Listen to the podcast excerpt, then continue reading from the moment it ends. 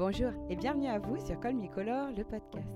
Pour ce premier épisode, j'ai la joie de recevoir Ludivine Sel dit la coloristerie. Avec elle, on va parler de patrimoine et de couleurs dans l'espace urbain. On va papoter aquarelle, poésie et on évoquera plusieurs villes, notamment Honfleur. À la fin, vous pourrez découvrir son petit portrait que je propose à chacun de mes invités. Ça permet d'étendre l'entretien en toute sensibilité. En attendant, je vous laisse découvrir le parcours de cette coloriste fascinée par les façades des villes. Bonjour Ludivine. Bonjour Amandine. Merci de nous rejoindre pour ce, pour ce podcast sur la couleur. Je vais te laisser te présenter au niveau de, de ce que tu fais, Ludivine. Moi, je suis graphiste coloriste spécialisée dans le patrimoine bâti même si c'est pas par cette casquette, euh, par cette petite fenêtre que tu m'as connue sur les réseaux, parce que je communique plus sur les aquarelles. Hmm. Mais euh, mon métier consiste à euh, proposer des gammes de couleurs pour les façades des villes protégées ou non. Avec les architectes des bâtiments de France, proposer des couleurs pour, pour les maisons. Ludivine, elle est multicasquette. Et encore une fois, je trouve que c'est un, un très joli euh, portrait de, de, quelqu'un qui aime la couleur parce qu'on se rend compte que dans toutes tes casquettes, il y a toujours ce lien de couleur très très fort.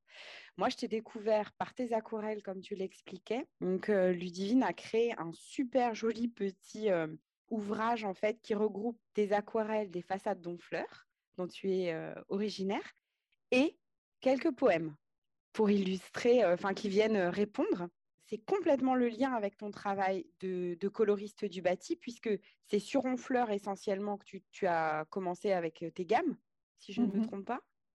Alors, les gammes colorées, les chartes colorées pour les villes, c'était en Normandie, Balleroy, Grandville, et là, on est en train de réaliser celle d'Honfleur. c'est ça. Euh, mais c'est vrai qu'en ce moment, tous mes projets, bah, depuis le confinement, hein, clairement, tous les projets sont orientés euh, sur la ville dans laquelle j'ai pu rester, donc Honfleur en l'occurrence, parce que je suis native et j'y vis toujours. Et alors, pour, pour euh, caractériser Honfleur, qui est une ville portuaire, tous ces, ces, superbes façades, alors si les gens ne connaissent pas Honfleur, je pense quand même qu'il y en a beaucoup qui vont connaître, mais du coup, d'aller un petit coup d'Internet, on se rend tout de suite compte des visuels qui sont assez euh, dominés par des couleurs assez chatoyantes, entre autres. Et du coup, toi, ton travail, les répertorier pour créer ce guide pour aider sur un point de vue des architectes des bâtiments de France, de, de transposer cette image et de la conserver, cette image colorée de la ville, sans la déformation justement euh, de la grisée trop. Ouais, c'est ça en gros. En fait, les services instructeurs d'une ville, donc les services instructeurs, c'est le service urbanisme euh, d'une ville ou d'une communauté de communes, en l'occurrence pour Honfleur, et aussi de la ville, et l'architecte des bâtiments de France. Donc, euh, c'est eux qui vont, quand tu vas vouloir refaire ta façade, en fleurs, par exemple, enfin, même dans une autre ville, c'est eux qui vont euh, te dire si oui ou non euh, tu peux mettre cette teinte. Ils auront le dernier mot. Et le problème, c'est qu'ils n'ont pas le temps pour euh, faire une gamme, faire une charte colorée. Donc, ils font appel à moi pour avoir un support sur lequel s'appuyer, parce qu'on associe souvent un caractère arbitraire, surtout auprès de l'architecte des bâtiments de France, qui mmh. refuse parfois quelque chose et qui est bien peiné de ne pas pouvoir ouvrir la discussion sur une gamme colorée. Donc, euh, tout l'intérêt de mon travail est là parce que lui ne demande que ça, lui ou elle, euh, architecte mm. des bâtiments de France, ne demande que ça, d'avoir un document sur lequel s'appuyer. C'est un support, quoi. Mm. C'est un support, voilà. En mm. fait, mon travail, c'est de faire un, un, diagnostic des couleurs de la ville. Ensuite, on passe à la phase numéro 2 qui est l'élaboration de la charte colorée. Et ensuite, la mise en page du petit document final, un petit livret qui sera distribué auprès des habitants où on explique euh, les clés de lecture d'une façade, ou amener de la couleur en fonction de son type de bâti, etc. Et à chaque euh, phase, je fais une réunion, donc ça c'est un petit peu euh, la manière dont je travaille, une réunion de validation avec l'architecte des bâtiments de France, le service urbanisme, la mairie, le CAUE, la Fondation du patrimoine, et histoire d'avoir quand même un échange parce que eux ont souvent des choses à m'apporter, des choses que je n'avais pas vues lors du diagnostic. Mais effectivement, pour le diagnostic, je vais aller faire des recherches sur les couleurs entre guillemets authentiques de la ville. Bon, après, on va prendre beaucoup de précautions avec ce terme-là, parce que retrouver les couleurs d'une ville, c'est souvent daté, un petit peu euh, comme les archéologues qui viennent gratter, ils s'arrêtent à quelle époque? Ah oui, complètement. Par exemple, à Honfleur, on parle de couleurs euh, des bateaux de pêche, parce qu'on sait que les, les, pêcheurs utilisaient des fins de peau de peinture pour repeindre leurs portes, etc. Donc, bah, le problème, c'est qu'ensuite, on cherche du côté des photos, mais euh, très vite, on tombe sur du noir et blanc. difficile à recoloriser, même s'il y a des logiciels qui existent. J'ai la chance d'avoir aussi dans, nos réunions de validation le directeur des musées d'Honfleur qui est associé, qui m'a donc ouvert les portes du musée Eugène Boudin et qui avait fait une sélection de tableaux avec bah, des façades, des bateaux. Ça devait être hyper intéressant parce que du coup, ah tu as voyagé dans le temps mmh. au travers de tous ces tableaux, de toutes ces œuvres pour pouvoir aller récupérer des, des, éléments. Et ouais, complètement. Alors en plus, il est très très calé, ce monsieur. Ah et, et, on s'est rendu compte qu'il bah, y avait un bâtiment assez emblématique d'Honfleur, qui est l'hôtel du Cheval Blanc, qui aujourd'hui n'a plus de volets et qui sur les tableaux se retrouve bien souvent avec des volets vert, bleu, gris, une teinte un petit peu caractéristique des couleurs de la Manche, puisque la mer là-bas, on est vraiment en fleurs, c'est un territoire qui est vraiment sur l'embouchure. On est entre la Seine, le fleuve et la mer, la Manche, et il y a des couleurs très particulières, et c'est aussi pour ça que les peintres revenaient. il y a eu beaucoup de peintres qui sont passés en fleurs. Et donc, on a ces bleus, vert, gris qui sont difficiles à définir qu'on retrouve sur ces volets de l'hôtel du Cheval Blanc. Alors, on sait que bien souvent, les artistes réinterprètent ce qu'ils voient, les paysages, euh, qu'ils soient urbains ou végétaux. Mais là, en l'occurrence, c'est une teinte qu'on retrouve sur ces volets, qu'on retrouve sur plusieurs œuvres d'artistes différents. Donc, ça nous laisse euh, supposer que euh, les volets étaient réellement d'une teinte qui s'apparente à ce bleu vert gris. Donc, il y a eu ça. Il y a eu aussi un travail qui a été fait de collecter des témoignages oraux c'est pas si vieux que qu'on peigne. Euh, enfin, avant, c'était euh, les drogueries de la ville qui fabriquaient les couleurs pour les bateaux. Ouais. Les peintures, ouais. Complètement. Et donc, j'ai pu m'entretenir avec euh, des, des gens qui avaient tenu cette droguerie ou qui, qui était le fils de celui qui avait tenu ah cette droguerie. Ouais, mais oui, c'est pas si vieux en fait. Et le problème, c'est que dans les années 90, les, les, petits bateaux de pêche ont disparu pour laisser place à moins de bateaux, mais des gros bateaux avec des coques métalliques et plus en bois. Et du coup, ça n'a plus du tout le même rendu. Mais là, on a quand même quelques photos en noir et blanc. Il y, a, un travail qui a été effectué par un aquarelliste d'Honfleur, Jean-Louis Thibault, qui, euh, qui répertorie les couleurs des bateaux de pêche selon les familles honfleuraises. Donc ça aussi, ça a été un support sur lequel m'appuyer pour euh, l'étude colorée. Donc j'ai appris plein de choses sur ma propre ville. Euh, j'ai lu aussi quelques livres, pas mal de livres. Puis j'ai fait beaucoup d'aquarelles sur mon fleur. je commence à être bien imprégnée du territoire. Oui. La coloristerie, quand j'ai vu ton nom, j'ai compris que c'était une boîte à couleurs. J'ai compris qu'il y avait beaucoup de choses derrière. Et c'est après, avec le travail de façade et tout ce que tu fais au niveau justement de la réflexion sur des couleurs pour le choix des espaces, où là j'ai compris qu'il y avait, voilà, encore une grosse boîte derrière, plein, plein, plein de, de voies euh, qui s'ouvraient. Je me suis dit, oh là, il y a matière à discuter. Il y a matière à bah, discuter. C'est vrai que toi, tu m'as connue avec plutôt euh, ce travail d'aquarelle et le livre poétique. Ouais. plutôt cette casquette artistique que j'ai révélée, alors que j'avais toujours, mais que j'ai révélée plus récemment, c'est-à-dire depuis le confinement, parce que les projets avec les collectivités sont tombés à l'eau. Mais euh, le fil conducteur entre tous ces projets, que ce soit les aquarelles, le petit livre de poésie et mon métier de coloriste, c'est effectivement les façades colorées. C'est mon obsession. Mais j'aimerais bien que tu m'expliques un petit peu ton profil. Comment est-ce que tout d'un coup on se retrouve à, à, regarder les couleurs, à analyser, à, trouver, à répertorier des couleurs d'une ville? Comment est-ce que tu en es arrivé là? Bah alors, on va remonter un petit peu dans le temps. Alors, quand on est au collège, on commence déjà à nous demander quel métier on voudrait faire plus tard. En l'occurrence, moi, l'architecture, c'était mon truc. Quoi. Je suis née en Honfleur, j'ai grandi à Honfleur, les petites rues biscornues, tout ça, ça me parlait. Donc, euh, moi, c'était architecture. Bon, j'ai fait, j'ai fait mon bac, etc. Je suis rentrée en école d'architecture. Il y a eu pas mal de désillusions. Alors, j'ai quand même validé ma première année. Et après, je me suis rendu compte que c'était pas assez artistique. J'ai passé les concours pour rentrer en art appliqué. Mmh. J'ai été acceptée à l'école du Perret à Paris, où j'ai dû faire la mise à niveau et ensuite le BTS, euh, design d'espace. Ensuite, j'ai fait mon Erasmus. Alors, c'était un peu particulier. Il fallait qu'on ait validé déjà ce BTS pour partir en Erasmus. Là, je suis partie au Baléares. Il y avait des couleurs très différentes oh de chez nous. Ouais, ouais un Erasmus sympa. Hein. et ensuite, je suis revenue. Euh, pendant un an, j'ai fait des petits boulots parce que je ne me voyais pas travailler avec le petit BTS que j'avais. Et mon année Erasmus qui avait été validée. Mais voilà, je ne me voyais pas bosser en agence euh, d'architecture d'intérieur parce que finalement, c'est ce que j'aurais pu faire. Et là, cette année-là, je me suis interrogée sur la reprise d'études parce que je ne voulais pas repartir pour des longues études. Ce n'était pas assez concret. On a quand même des études qui sont très théoriques. On manque beaucoup de pratiques, de mmh. stages, d'immersion. Et j'ai trouvé d'un côté une licence professionnelle conservation et restauration du patrimoine bâti, donc c'est-à-dire revenir à mes premières amours, l'architecture, et cette fois-ci bien dans le patrimoine et l'ancien, pas de moderne. Ouais, c'est ça. Euh, là, avais... c'est rigolo parce que, ouais, Je reviens, euh, je reviens au point de départ finalement, quelque part. Ah ouais, tout à fait. Mais euh, ça n'a pas été évident à trouver cette licence pro parce qu'il n'y en avait pas beaucoup. Hein. Il y en avait deux disponibles en France une à Arles et une en région parisienne, je crois. Euh, et, à côté de ça, je postule aussi aux Beaux-Arts à La Réunion, l'école de La Réunion, parce qu'ils avaient une plateforme de recherche sur la question du paysage qui m'intéressait beaucoup à l'époque aussi. Donc, euh, j'ai été prise, mais finalement, j'ai choisi d'aller à Arles en licence professionnelle, patrimoine. Et pour valider cette licence professionnelle, il nous fallait un stage de trois mois, donc de mars, euh, enfin tout le printemps, quoi, que j'ai trouvé avec les architectes des bâtiments de France du Calvados, donc là, je suis revenue, je suis repartie d'Arles pour revenir dans le Calvados, donc ma patrie. Et ils m'ont confié une mission. c'est là où les beaux-arts, ça n'a pas été inutile parce que j'avais deux books, j'en avais envoyé un, j'en avais gardé un pour moi, un book artistique. Et c'est ce que j'ai présenté aux architectes des bâtiments de France, c'est ce qui les a séduits. Ils m'ont dit, nous, on veut un œil sensible et plastique pour faire des fiches conseils sur les couleurs et les textures des matériaux en Normandie.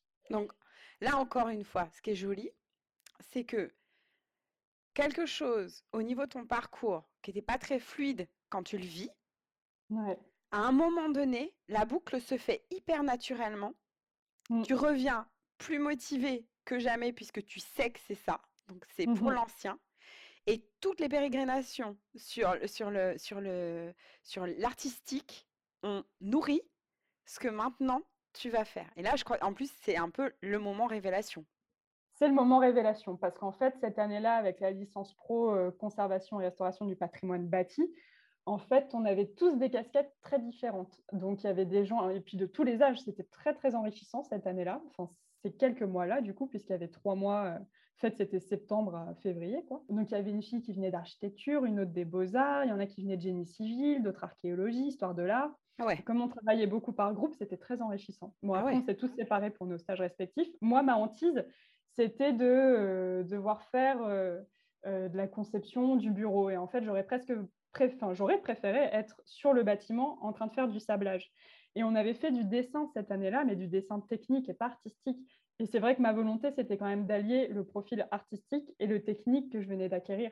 Et là, en fait, effectivement, ce stage avec les architectes des bâtiments de France où ils s'appuient sur mon book des beaux-arts, mmh. proposé pour les beaux-arts, parce que j'ai jamais fait les beaux-arts, et ben, c'est ça qui match. Et ils me disent, euh, mais nous, on veut ça, on veut quelqu'un qui travaille de manière euh, sensible et plastique sur les matériaux. Et là, révélation, euh, je fais des fiches conseils sur la brique dans le pays d'eau, sur le pont de bois, sur la pierre calcaire dans le Bessin, donc les différents territoires qu'on trouve dans le Calvados. Et là, c'est la révélation. Je m'inspire beaucoup. J'ai un livre à disposition dans leur bibliothèque qui est un livre de Jean-Philippe et Dominique Lanclos, sur euh, la géographie de la couleur. Je connais pas du tout, mais j'en ai entendu parler. Mais je t'avoue, ah je ne connais pas. Ça doit être passionnant. C'est passionnant. Et en fait, euh, ils étaient professeurs, enfin lui en tout cas, Jean-Philippe Lanclos était professeur. C'est un monsieur d'un certain âge aujourd'hui. Il doit avoir au moins 80 ans. Et du coup, il a donné des cours aux arts décoratifs. Il était professeur aux arts décoratifs. Et ce qui est drôle, encore une fois, pour les coïncidences, c'est qu'il y a un an, en allant faire une galerie à Paris, je rentre et il y avait l'artiste qui me présente ses œuvres et il avait été élève de ce Jean-Philippe Lanclos. D'accord. Donc, euh, allez. C'est drôle, les coïncidences. Ouais, petit tour de boucle. Et donc, ça a été ma Bible, en fait, ce travail sur les mmh. couleurs du bâti en fonction des territoires. Euh, très intéressant. J'apprends euh, les termes de base de mon métier. palette ponctuelle, palette dominante, puisque sur une façade, on parle de ces deux choses-là la palette dominante pour le fond de façade, la pierre apparente, la maçonnerie. Donc en gros, la masse, enfin. La masse, dans un rapport quantitatif en fait, voilà, c'est dominant dans un rapport quantitatif. Et ponctuel par touche, donc euh, la porte, les volets, comme un maquillage en fait. Mmh. Euh, exactement. On va maquiller les yeux, ça va être les fenêtres. On va mmh. maquiller la bouche, la porte, on va la mettre un peu plus sombre. Et t'as le ton, et t'as le teint. Et t'as le teint, voilà. Exactement. Donc c'est euh, et là c'est une révélation et là je dis euh, je mets un mot sur mon futur métier coloriste parce que les architectes des bâtiments de France m'encouragent me disent euh, ça serait presque dommage que tu passes les concours de la fonction publique pour devenir technicienne des bâtiments de France. je pense que là tu as quand même quelque chose à apporter surtout que palette. Il y a, ouais. Il y a quelque chose à faire autour des villes pour amener une harmonie de couleurs à l'échelle urbaine. Donc, en fait, lance-toi là-dedans parce que tu as la patte. Mmh. et, c'est dommage de faire rentrer dans une case je pense qu'en plus, c'est intéressant parce qu'à l'heure actuelle, on a quand même cette. Euh, j'arrivais pas à le dire tout à l'heure, mais oui, c'est un petit peu euh, euh, ce non-renouvellement de la couleur dans les villes, où on est quand même en train de prendre des blancs, des beiges, des gris, et, un, petit peu un appauvrissement de certaines couleurs. Et il y a des endroits où on part du principe que c'est du patrimoine, et il y a des endroits où ça se bat pour garder, maintenir. Et puis, du coup, ça inspire d'autres endroits, d'autres espaces, ou dans certaines rues, tu peux avoir, je trouve ça assez charmant, dans des villes où il n'y a pas du tout cette histoire-là, et tout d'un coup, poum, les maisons se colorent, une, deux, trois, quatre, et il y a euh, cette petite explosion. Et, c'est vrai que, bon, bah, nous, on est, euh, je, pense que ceux qui nous écoutent aussi vont, vont être euh, touchés, mais quand on aime la couleur, on en a besoin. Donc, à partir du moment donné, on a besoin, dans la ville, dans l'urbanisme, c'est hyper important. Bah oui, effectivement, c'est clair que déambuler dans, dans, des ruelles colorées ou dans des ruelles où tout est blanc, blanc cassé, ça n'a pas le même impact sur, euh, sur nos humeurs. Euh, alors après, euh, il faudra faire attention à ne pas refaire comme la ville voisine, parce que chaque ville a quand même sa spécificité. Mmh. c'est vrai que quand on va dans les îles anglo-normandes, par exemple, on, on, voit, là on prend le bateau, on prend le ferry à Saint-Malo et en quelques... En 1h30, quoi, on arrive dans, dans quelque chose de très dépaysant avec des couleurs, des badigeons très très colorés sur la palette dominante pour le coup. Euh, et, en fait, ça fait du bien parce qu'on, même si on parle de microclimat sur ces îles-là, euh, bon, on sait quand même qu'il peut pleuvoir et que ça peut être gris ah souvent. non, du coup, c'est d'autant plus appréciable. Alors qu'on associe souvent euh, la couleur au territoire méditerranéen ou l'Italie. Mais en fait, Jean-Philippe Lanclos, justement, dans son livre, il disait qu'on se trompait peut-être là-dessus. Finalement, c'est plus souvent, c'est souvent lié au caractère insulaire. Donc souvent sur les îles, on amène plus de couleurs. Et c'était assez intéressant aussi de, après de s'interroger et de dire bon, qu'est-ce que je connais comme île? Ah oui, c'est vrai, là-bas, euh, c'est très coloré. Et, euh, et, oui, parce qu'il y a les ports aussi. Donc euh, souvent où il y a des ports, il y a de la couleur. Mm. Donc comme Honfleur et, et les bateaux de pêche. Bah oui. Mais comme beaucoup de petits ports aussi bretons. Eh oui. Moi, chez, chez moi, c'est comme ça. Mais oui, chez ah moi, c'est comme ça. C'est vrai que c'est quelque chose qui m'a beaucoup séduit ça m'a séduit parce que oui, bah, de toute façon, les touristes ne trompent pas. Je veux dire, c'est une très belle carte postale et du coup, ben, vivre dans un endroit qui est agréable visuellement, ça rend ton quotidien, ça le transforme. Quand tout d'un coup, pour aller travailler, tu te retrouves à, à, déambuler dans ces endroits qui sont juste hyper beaux. Et quand tu parlais d'harmonie, je trouvais ça intéressant parce que l'harmonie de ces couleurs qui du coup racontent une histoire, ça fait un écrin qui est quand même assez doux en fait pour le moral et, ça, mmh, ça apaise en fait. ça mmh. apaise. Au-delà de la carte postale. Hein. Oui, oui, mais c'est vrai qu'on n'a pas, on n'a pas les mêmes couleurs d'un territoire à un autre, donc il faut, faire attention avec ça. Mais c'est vrai que ça fait beaucoup de bien. Bah, là, par exemple, à Vannes, il y a des colombages jaunes, ce qu'on n'a pas en fleurs, par exemple. Mais c'est des couleurs qui peuvent paraître étonnantes. Et en fait, bah ouais, ça fait du bien et c'est pas, c'est pas si déconnant que ça. Mmh. Euh, et puis, on s'inspire souvent des matériaux aussi dans les teintes. Alors, par exemple, à Honfleur, on a de la brique jaune, de la brique rouge. Euh, là, lundi dernier, j'avais une réunion avec la ville de Honfleur et je présentais une photo de, de volets roses pâles sur euh, un mur en brique. Mmh. Et c'est une association qu'on voit pas souvent, mais c'était intéressant parce que finalement, ce rose pâle, il reprend une nuance de la brique. Tout à fait. Quelque part, parce qu'on reste dans la même gamme colorée, mais tout en prenant une teinte très claire pour contraster et qu'on mmh. garde une lecture parce que finalement, les architectes des bâtiments de France, ils font aussi appel à moi parce que on, a un souci aujourd'hui, c'est la mode du gris, euh, l'uniformisation du bâti. Cette mode du gris qui se répand partout, qui peut fonctionner sur un bâtiment, mais si tout le monde le fait, ben ça marche plus, puis on perd le caractère de la ville. Donc, euh, au mois de juin, on avait fait une déambulation urbaine avec toutes les personnes associées à cette étude. Euh, et, on avait pointé du doigt des exemples qui fonctionnaient, qui fonctionnaient moins bien pour pouvoir travailler là-dessus. Alors euh, après, on, jette la pierre à personne parce que finalement, il n'y a pas de documents aujourd'hui pour les aider. Bien sûr. C'est pas un sujet évident la couleur pour. Euh, non, non, non, non, parce que faut faut pas, faut prendre en compte qu'on est quand même, c'est très, très intime, c'est personnel, il y a de l'émotion, il y a plein de choses qui sont rattachées au-delà d'un caractère que esthétique. du coup, ouais, non, non, c'est sûr que ça doit être complexe à gérer. Bah, c'est très complexe et donc on va souvent à la facilité. C'est le gris en ce moment. Donc on se retrouve avec des façades déjà en, en fleurs. On a beaucoup d'essantage. C'est des ardoises qui recouvrent les bâtiments. Donc ça fait une masse assez sombre. Bon, selon la météo, euh, ça reflète la lumière ou non. Mais on va dire que ça peut quand même créer une masse assez, assez sombre.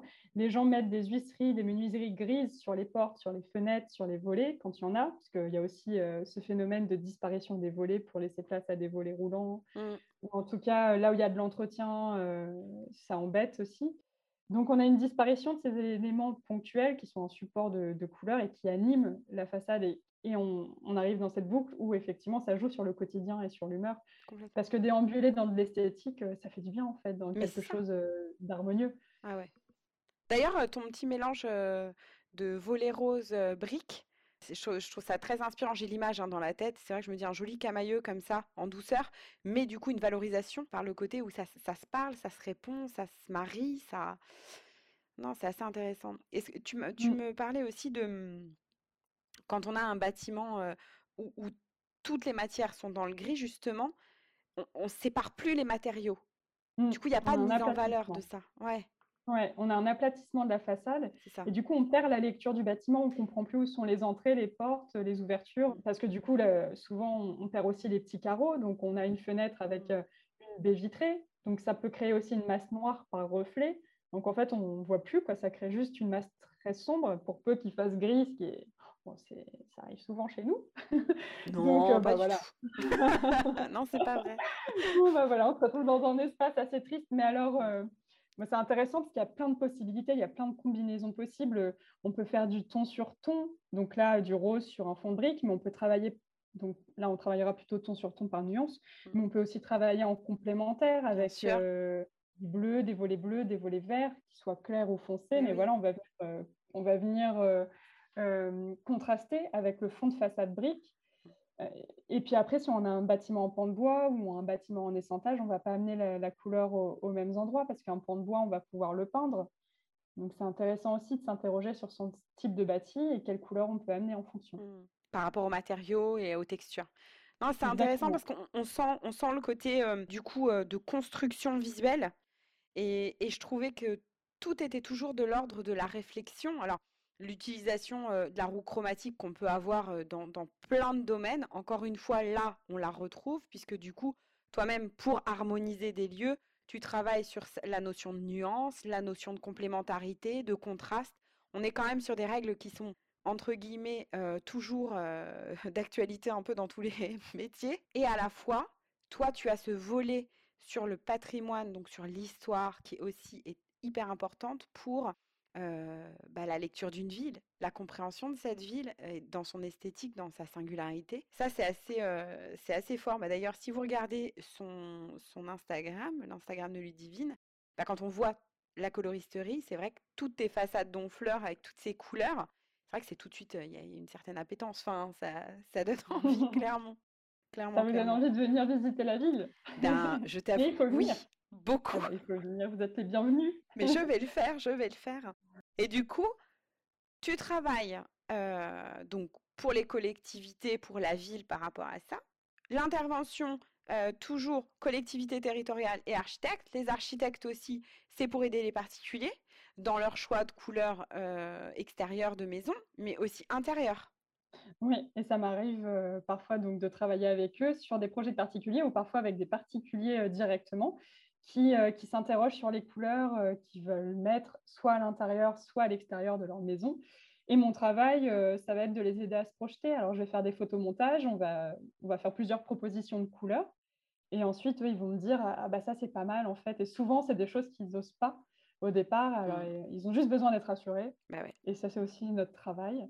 Euh, et, voilà, et après, je vais les aider à trouver euh, bah, ces, teintes euh, sur le nuancier en disant bah, ça, ça pourrait être tel vert de telle marque, mmh.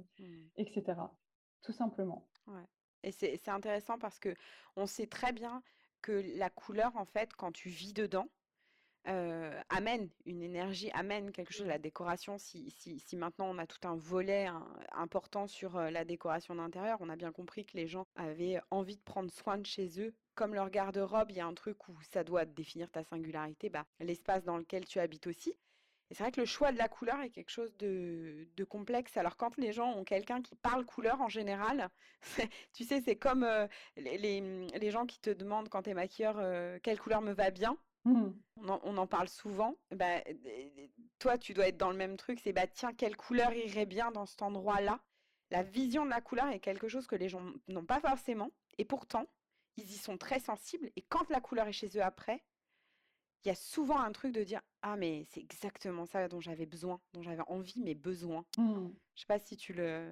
Ouais, souvent en fait ils le savent, hein, c'est juste qu'ils n'osent pas franchir le pas. Et je pense qu'un photomontage et l'œil d'un professionnel extérieur les rassure beaucoup et les aide à franchir le pas. Donc, euh, mais c'est vrai qu'on a été beaucoup dans une mode de, mettre des teintes claires, besoin de, choses claires et d'amener de la couleur par touche. Et le taupe. On en parle du taupe? non, je, non, je, rigole, je rigole, je rigole. On va pas se fâcher, on, était bien partis. Ah, c'est ça. Mais du coup, c'est vrai qu'on peut, on les aide à se projeter avec euh, des, des couleurs sur, euh, sur l'ensemble des murs et, et peut-être faire une sorte de négatif par rapport à, à ce blanc sur les murs et des touches colorées, bah, on va plutôt amener le blanc et les teintes neutres par touche pour mm. apaiser la couleur qui est, qui des respirations. Mm. Ouais, c'est ça. Et ça marche aussi beaucoup et il y a peut-être plus d'impact. Et c'est moins dur de faire de fausses notes parce que quand on veut amener de la couleur par touche, ça va être dur de trouver le même rouge. Souvent, on va trouver, on va vouloir amener du rouge, ce qui n'est pas toujours subtil, mais et ça va pas être le même rouge sur toutes les touches colorées, alors que là, on aura un, mur euh, avec une teinte euh, uniforme et, euh, et c'est plus facile d'amener des, tons neutres, euh, enfin de faire le négatif. Alors je dis pas que, que ça fonctionne mieux à tous les coups. non, non, non, non, puis encore une fois, tout est question de singularité, donc il y a que des cas uniques et, comme tous les êtres humains, donc tous les, tous les intérieurs, c'est pareil. et c'est plus pour, pour inciter les gens à oser. C'est plus dans ce sens-là, voilà ouais. Et puis, et puis c'est rigolo parce que les gens qui franchissent le pas de la couleur en général une fois, tu les arrêtes pas. C'est ça qui est rigolo. C'est, euh, moi, j'ai encore le cas euh, d'une amie qui euh, était très blanc avant, intérieur blanc, blanc, blanc, blanc, blanc, qui a mis une première couleur. Le pas était tellement grand et en fait, c'est toutes les salles qui y sont passées et, et, vraiment avec des couleurs très marquées. Et elle me disait qu'elle avait vraiment re-réfléchi ses espaces de vie dans, dans, le, dans, dans ce qu'elle avait envie d'y vivre, dans l'énergie qu'elle avait envie d'y, comment elle avait envie d'y être en fait. Je trouve ça assez intéressant. Mmh. Bah ouais, en fonction, en respectant sa personnalité. Quoi. Il y a mmh. beaucoup de, de, gammes qui travaillent sur des couleurs en harmonie, qui se répondent, qui créent des gammes comme ça où tu peux vraiment jouer et personnaliser ton intérieur, où tout le monde va pas avoir la même couleur. Et tu peux travailler avec vraiment des petits endroits, des touches en raccord avec l'autre couleur qui se répondent. Je vois qu'il y a beaucoup de mmh. marques qui, commence à affûter. Alors toi, je sais que tu es un petit peu lié avec, euh, avec une marque, je crois. Exact, c'est exact. C'est une jolie rencontre en plus, je pense. Ah ouais, c'est vraiment que tu as eu dans ta vie. Mmh. Alors, c'est les peintures Malouinières. Enfin, ça bah s'appelle Malouinière et c'est Cécile Mugler en fait qui a, monté ça. Alors, comment j'ai rencontré Cécile Mugler? Bah, C'était justement euh, quand j'ai dû réaliser l'étude colorée de Grandville, donc pour les façades de la ville. Et on cherchait un petit peu les, couleurs emblématiques de la ville. Et il y avait euh, le musée Dior euh, et, donc le rose de la mmh. façade. Et j'avais envie d'avoir un peu cette référence. Et l'architecte des bâtiments de France euh, m'avait donné le contact de Cécile Mugler pour qu'on puisse se rencontrer, puisque c'est elle qui était venue faire un sondage de la couleur pour reproduire la teinte historique, on peut le dire, de ce rose. Et du coup, on s'est rencontrés et, et, ça a tout de suite matché. Et en fait, elle, c'est très intéressant son travail parce qu'elle travaille beaucoup avec les monuments historiques. Elle, a beaucoup voyagé en France. Elle a fait beaucoup, euh, elle a beaucoup contre-typé les couleurs, c'est-à-dire qu'elle est allée euh, sur place, elle a essayé de retrouver, euh, elle a retrouvé les couleurs qui étaient en train de disparaître. Elle les a fabriquées. Et finalement, à force de mission, elle a, elle a eu une liste assez importante et elle a créé son nuancier de couleurs avec des teintes donc, historiques qui ont chacune une histoire qu'elle vend en particulier. Donc, elle fabrique, tout est fabriqué en France. Je crois que je dis pas de bêtises, mais euh, c'est fabriqué à Fougères, il me semble, en Bretagne. Elle est malouinière parce que Saint-Malo. elle est basée à Saint-Malo. Mais donc, ce qui est génial, c'est qu'en tant que particulier, on peut mettre euh, le bleu Georges Sand euh, dans, dans, sa chambre et il y a mmh. une histoire derrière ce bleu. Ouais. Donc ça, c'est superbe. Non, non, mais c'est toute, toute une histoire. Ils ont un très joli. Euh, ça, ça peut être aussi euh, un épisode à faire avec, euh, mmh. avec Cécile Mugler. Mais du coup, non, ça, ça, me donne envie parce que c'est vrai que les, les teintures, enfin les couleurs historiques comme ça, ça a aussi une, une très grande portée dans ce que ça amène dans l'inconscient collectif, j'en suis persuadée. Toi qui es de passage, ben, il faut que je te parle de cette petite maison. la Maison Rose. Alors, elle n'est pas à Vannes, elle est à Séné. Elle a une particularité. En fait, cette maison, elle a un rose juste incroyable.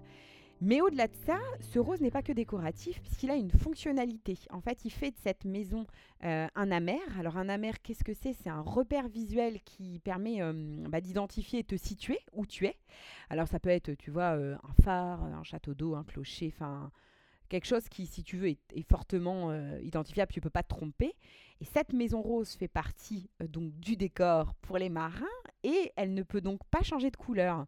Je trouve ça super parce que ça veut dire qu'au-delà d'être que décoratif, la couleur peut aussi avoir cette fonction euh, pour guider. Euh, je trouve ça assez joli euh, par rapport à cette maison. Puis bon, elle est à flanc d'eau, elle a une, mm. elle a une, elle est très impressionnante et très mm. poétique. Et je vraiment, je, t'invite à, aller la mm. voir. Des couleurs qui perdurent dans le temps, quoi. Comme le rose Dior à Grandville. Et c'est vrai qu'après, on peut s'inspirer de ces teintes-là, les décliner pour pour d'autres choses. Quoi. Raconter une histoire plus contemporaine. Et oui, complètement. On n'a pas dit, on n'a pas dit trop, trop moderne. Hein. T'as vu, j'ai c'est ouais, contemporain. non, c'est bien. bien. non, dans le respect de, dans le respect de. Si, si toi, quand tu, quand tu parles couleur, donc on sent qu'il y a tout un, voilà, un aspect très fort de ta personnalité là-dessus, donc qui est quand même important. Tu le, tu le vis aussi dans tes choix de, de, vie à toi, de vêtements, de couleur. La couleur, comment tu la vis au-delà de ton métier? Parce que en général, quand c'est une passion comme ça, je crois que je me trompe pas en disant que c'est assez important dans, la vie. Et du coup, tu le vis même, j'imagine, dans les vêtements, dans tout ça. Cette recherche de couleur, d'harmonie, de, euh, oui, alors là, il y a plein d'idées qui me viennent dans la tête. Alors, je ne sais pas par où commencer, mais déjà, euh, parce qu'il y a aussi l'expression le cordonnier le plus mal chaussé qui me vient aussitôt. Hein. Ah, c'est vrai. Parce que pendant longtemps, voilà, au niveau vestimentaire, c'était pas, euh, pas très osé. Et en fait, j'ai eu un mmh. peu le déclic avec une amie euh, qui est gémologue, donc c'est l'étude des pierres euh, semi-précieuses, mmh et qui euh, a une boutique de bijoux à Honfleur, qui m'a conseillé, qui me dit mais pourquoi t'oses pas des gros bijoux, des bijoux plus importants? Parce que là, ça c'est tout fin, ça se voit pas, mais il faut mettre des touches de couleur. Et en fait, je pense que ça a été aussi un peu une, une révélation. Et qui s'est un déclic qui s'est étendu au niveau vestimentaire après, au-delà de la fantaisie des bijoux. Donc, il y a eu ça. Et petit à petit, oui, c'est des choses que j'intègre. Euh, et chez moi aussi, dans la déco. Et là, d'ailleurs, tu me demandais euh, la couleur du moment, le mmh. rose. Bah, voilà, c'est aussi parce qu'on on est en train de repeindre une chambre qui va être dans les tons roses, avec les peintures malunières, d'ailleurs. Et il y a toutes ces réflexions-là, oui, parce qu'on se dit, bah, quand même, le cordonnier le plus mal chaussé, c'est bien, mais à un moment donné, il faut aussi prendre soin de soi et puis et jouer le jeu aussi, parce que sinon, c'est pas drôle, quoi. Mais bon, mmh. c'est pas un terrain, c'est quand même un terrain semé d'embûches, hein, parce que là, on parle de tout ça de manière très fluide. Mais, euh, mais voilà, il y a eu quand même des questions qui se sont posées. Bah là, tout à l'heure, on parlait de mon parcours avec une, une année en architecture, euh, les arts appliqués, euh, ensuite la licence pro patrimoine, mais en même temps, j'avais quand même postulé aux beaux-arts. Il y a tout ça, il faut bien imaginer que derrière, c'est pas si simple et pas si fluide, hein, parce mmh. qu'il y a peut-être des gens qui nous écoutent, qui se disent eh Oh là là, mais pour elle, ça a l'air facile, mais ça n'a peut-être pas toujours été. Je pense que pour toi, c'est c'est pareil. C'est, je pense aussi à la complexité de quand tu sais que tu es animé par la couleur. Je pense que les gens n'ont pas conscience à quel point elle est utilisée et du coup où, tu as des possibilités infinies de l'utiliser. Et après, comment tu vas le canaliser, là, c'est autre chose. Mmh. Après, après, je pense que beaucoup de gens ne se rendent pas compte à quel point les parcours se construisent. On a tellement été habitués à mmh. répondre à la notion de, de, boîte. il faut que tu rentres dans une boîte qui va être un métier. Mmh. Et c'est vrai que nous, je pense que bah, on fait partie de ces générations où on cherche beaucoup et où on a envie de pousser les murs en fait de ces portes et enfin de ces petites boîtes et d'ouvrir des portes, des portes, des portes. Et, mmh, et là, le but du jeu, c'est ça, c'est aussi des entretiens comme celui-ci pour montrer à quel point c'est des chevauchées qui sont longues, qui sont mmh. denses. Je, je, t'imagine dans quelques années, ça peut être tellement, tellement open comme, comme, comme possibilité. Tu as des idées, des projets là que tu as envie de développer? Il y a eu aussi des gens qui m'ont demandé de peindre leur façade. Ah ouais. Parfois, on laisse une part de réinterprétation. J'aime bien ajouter euh, parfois un petit peu de végétation aux fenêtres, mmh. parce qu'on parlait de, maquillage euh, de façade avec les volets, les portes, mais bien souvent, le végétal amène aussi euh, de la couleur. Eh Et, c'est très intéressant aussi, une mmh. façade végétalisée. J'aurais bien voulu aussi me lancer dans les aquarelles de, de façade à vannes Et pourquoi pas décliner ailleurs Alors depuis ces petites, ce défi des 100 façades en Flores, il y a eu quand même des, des demandes d'exposition avec des plus grands formats. C'est bientôt l'heure de nous quitter, mais avant, j'ai demandé à Ludivine, comme à chacun de mes invités, de se prêter à un petit jeu, un petit portrait colmicolore. Alors Ludivine, le petit portrait colmicolore. Si tu pouvais me donner ta couleur préférée. Ma couleur préférée, c'est le vert et euh, ça l'a toujours été depuis que je suis petite, j'ai pas changé. Un vert comment? Alors, un vert pas clair, pas foncé, pas un vert sapin, euh, pas un vert anglais, un vert. Euh, bah là, tout de suite, dans ma tête, j'ai l'image de mon pantalon en velours vert que j'ai réussi à retrouver l'année dernière. C'était le pantalon que j'avais à chacune de mes rentrées quand j'étais petite. Et c'est un vert moyen, mais un vert très saturé. Mais sauf que dans le mmh. velours, tu as des reflets un peu plus clairs et plus sombres et ça lui donne une profondeur mmh. euh, voilà, que j'adore. La dernière couleur qui t'a fait vibrer ces derniers jours, quelque chose qui a vraiment retenu ton attention au niveau couleur? Alors le rose, parce que j'ai dû préparer une exposition à Sarzeau sur le thème de la chapelle de la Pointe, qui est une chapelle blanche. Et l'exposition s'appelle Regard sur la chapelle. Et en tant que coloriste, j'ai réinterprété euh, la couleur de cette chapelle et elle est devenue rose. Et j'avais mis du rose ces derniers jours. Et demain, pour l'inauguration, je mettrai un pantalon rose. Tu as besoin de un petit peu d'énergie, de, douceur, de, de joie, un truc euh, tout doux? C'est ça, en fait, c'est une teinte chaude, mais qui est douce. Parce que l'orange, le jaune, c'est plus tonique. Mm. Et là, le rose, euh, c'est la teinte qu'il me faut en ce moment. Mm. Je, crois, je crois pouvoir comprendre. si tu étais une couleur, tu te définirais comment? Bah, Le vert, parce que euh, c'est la, couleur dans, dans, laquelle l'être humain voit le plus de nuances. Et comme j'ai beaucoup de casquettes, je, je, me reconnais un petit peu dans cette teinte. Alors, une petite référence artistique, une œuvre qui te marque, qui, t'impacte, qui te bouleverse en couleur?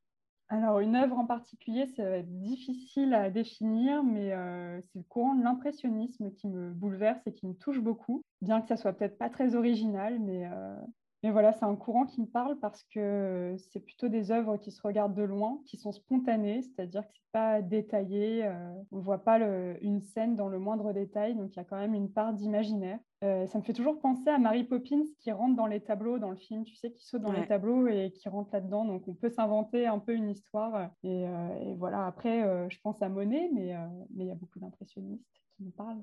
Ouais, Monet, ouais. Ah bah écoute, c'est rigolo parce que Monet, c'est ma, c'est ma rêve de cette semaine avec, euh, il y a une vente de Sosby et ils ont fait l'étang, euh, l'étang Alice euh, du jardin de Claude Monet et c'est un petit coin du bassin des nymphéas et il y a ces couleurs et il y a cette lumière en fait. Ce que j'adore dans les impressionnistes aussi, comme Monet, c'est, c'est la, le côté rentré dans le tableau de Mary Poppins, c'est marrant, j'avais pas fait le lien, je suis, je suis vraiment d'accord. Il y a un truc de projection où tu peux, tu peux aller dedans. Moi, il y a toujours cette lumière qui me qui m'emmène. Il y a un mouvement. Hein, c'est, marrant. ouais. Si on pouvait faire pareil dans les tableaux, euh, moi, quand j'étais petite, ça, cette scène de Mary Poppins, elle me.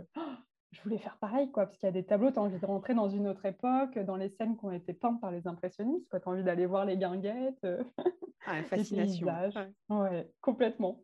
Je pense que je pense que je pense qu'on en a eu euh, plein les oreilles. Enfin, moi, j'ai plein de couleurs dans la tête, en fait. C'est euh, hyper agréable parce qu'on a, on a vraiment vu beaucoup de, de, de, choses euh, comme ça dans ces petites, euh, dans ces petites, dans ces voyages. Parce que tu nous, tu nous parles beaucoup de, de déambulation finalement, parce qu'on est dans les rues, on est sur des matériaux d'extérieur. Je trouve qu'il y a tout un.